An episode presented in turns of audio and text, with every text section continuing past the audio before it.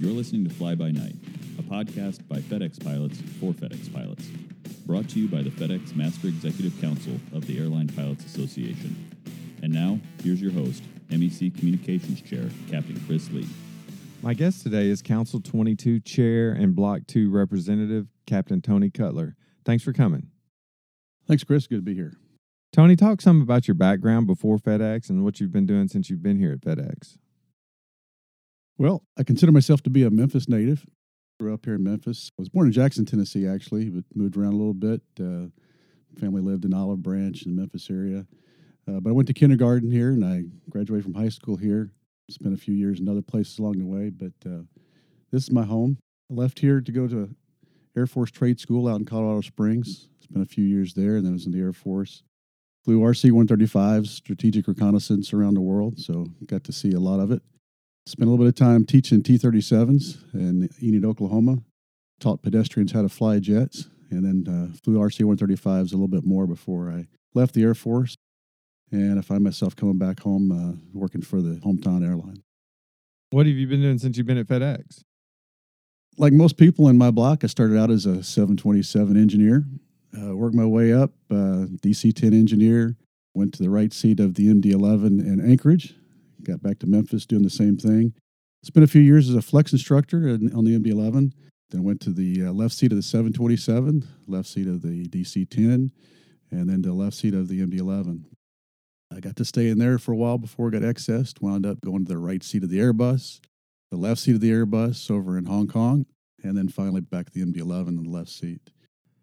You have extensive past union experience. Can you talk some about that?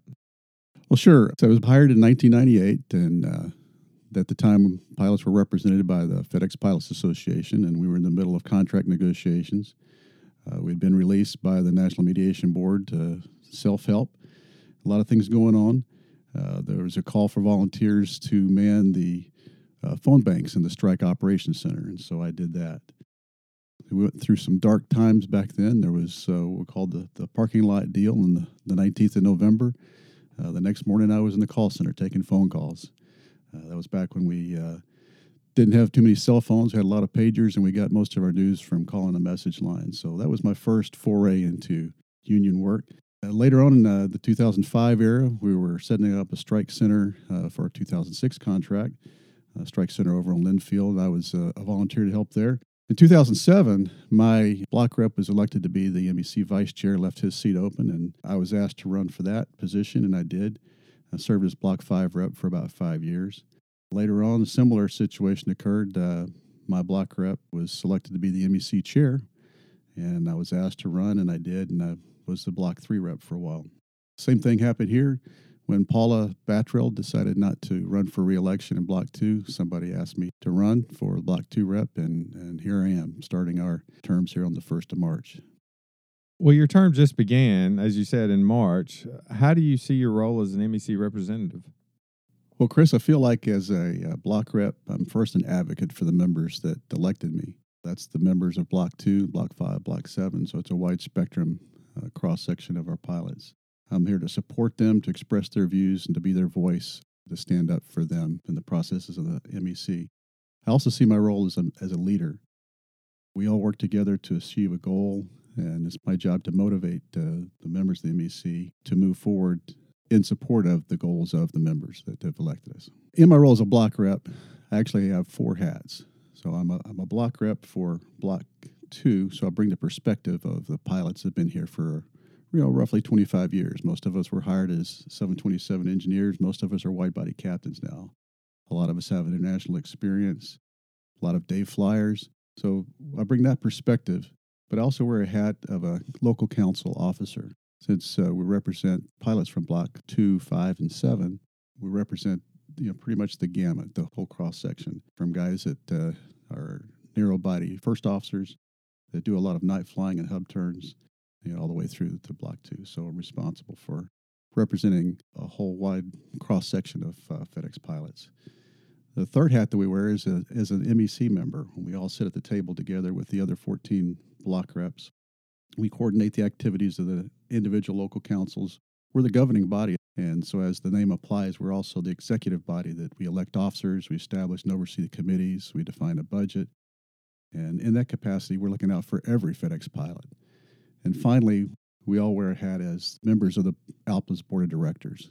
That's the highest governing body in ALPA. And typically, the ALPA board of directors meets every two years.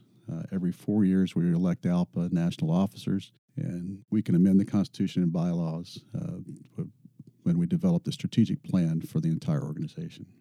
Well, Tony, your term starts today, but there's also other MEC members whose terms begin in March. Can you talk some about how that plays into how the body works together? Well, sure, Chris. So in ALPA National, all of the local councils are divided into three election groups. And the local council officers' terms last for three years, but they're staggered so that the elections occur not on the same year. So this year, election group two had their elections, and that included Council 22, blocks 2, 5, and 7.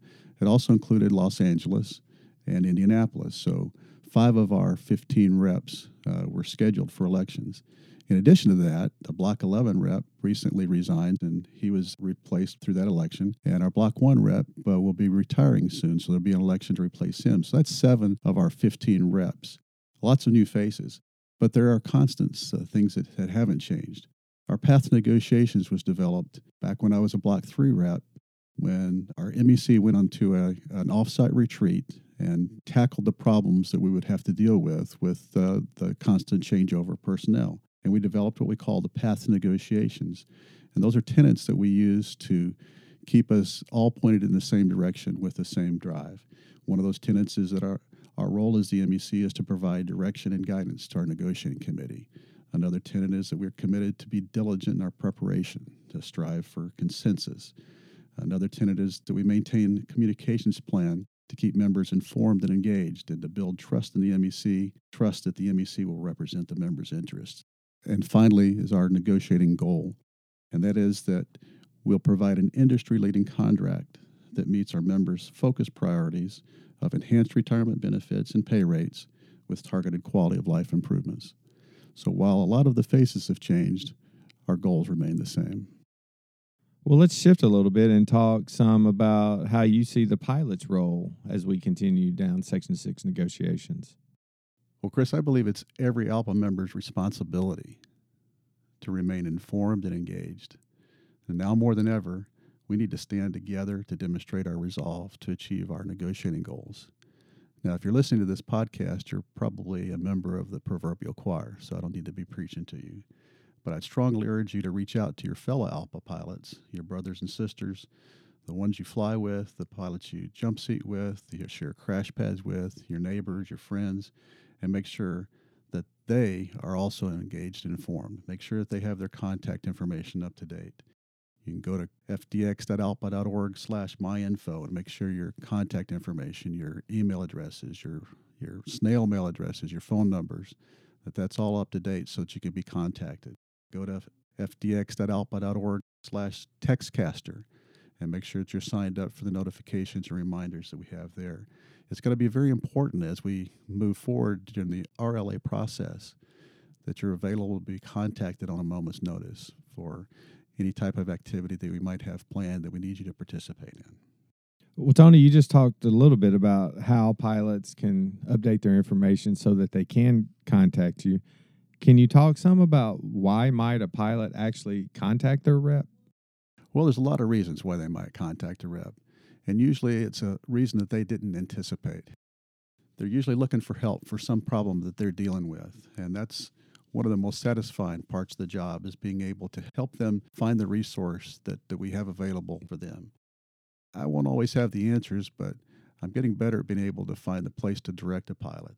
We have a lot of a lot of resources that uh, are available. Contract enforcement and grievance are, are two that most people wind up dealing with at first. But it might be your wife having a problem filling a prescription at the at the pharmacy and no longer accept our, our insurance. You know, our R and I committee is a, is a place to go our Military Affairs Committee, our Pilot Assistance Committee, uh, Professional Standards Committee, Training Committee, Aeromedical, HIMS, PATH. We have so many resources that are available to pilots, and they just need to reach out, and I'm usually able to help point the right direction uh, so that they can access those resources. We pay a lot of dues for them, and, and they are, are a good service for us, and I want them to be able to take advantage of them.